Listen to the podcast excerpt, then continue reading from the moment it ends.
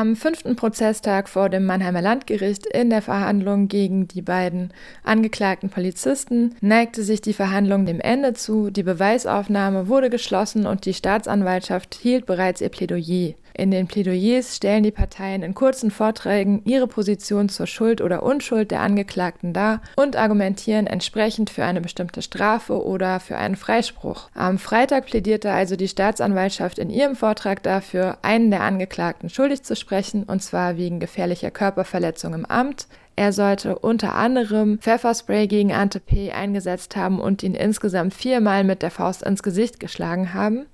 Der andere sollte aus ihrer Sicht freigesprochen werden.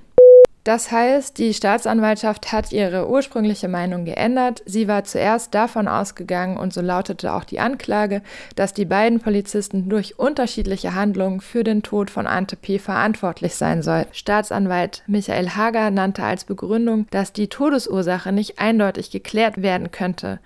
Er folgte damit der Auffassung des Rechtsmediziners Peter Betz. Ein Gutachten von ihm wurde von der Verteidigung in Auftrag gegeben und demnach konnte aus verschiedenen Gründen plötzliches Herzversagen aufgrund von Vorerkrankung von Ante P. und der hohen Stressbelastung in dieser Situation als plausible Todesursache nicht ausgeschlossen werden und sei sogar wahrscheinlich. Da die Todesursache also nicht eindeutig feststellbar sei, könnte sie auch den Angeklagten nicht vorgeworfen werden.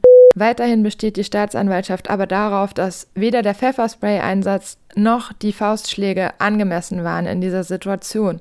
Sie wies darauf hin, dass Ante P. zwar nicht mitkommen wollte, als die Polizei ihn aufforderte, aber die ganze Zeit versucht habe, der Situation zu entfliehen und nicht die Polizei angreifen wollte. Es sei die Pflicht des Polizisten gewesen, Rücksicht auf die seelische und psychische Verfassung Ante P.s zu nehmen, die ihnen ja bekannt war. Die Faustschläge, die der Angeklagte als gerechtfertigte polizeiliche Maßnahme dargestellt hatte und als sogenannte Schockschläge bezeichnet hatte, seien zwar eine übliche Praxis, aber meistens nicht zulässig und auch nicht Teil der offiziellen Ausbildung, vor allen Dingen nicht in solchen Situationen.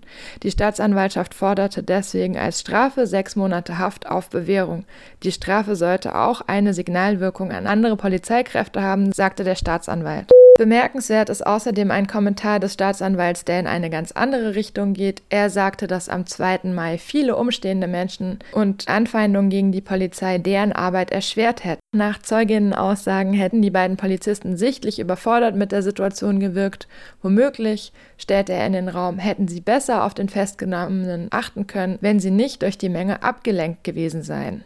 Simon, der den Prozess ehrenamtlich beobachtet, hat diese Darstellung überrascht. Für ihn hat sich im Verlauf der Verhandlung ein anderes Bild ergeben. Auf den Videoaufnahmen hat man doch gesehen, dass die Menschen Abstand gehalten haben, als sie weggeschickt wurden und nicht im Weg standen. Im Gegenteil haben doch sogar Passantinnen gerufen, dass der Mann Hilfe braucht. Eine Frau hat Wasser gebracht und einer hat später bei den Reanimationsversuchen geholfen. Es ist hart, das so darzustellen, als sei das Teil des Problems gewesen, sagte Simon im Gespräch mit uns, das leider nicht aufgezeichnet werden konnte. Die Plädoyers der Verteidigung und der NebenklägerInnen werden für den kommenden geplanten Verhandlungstag, das ist der 22. Februar, erwartet und am 1. März soll dann das Urteil verkündet werden.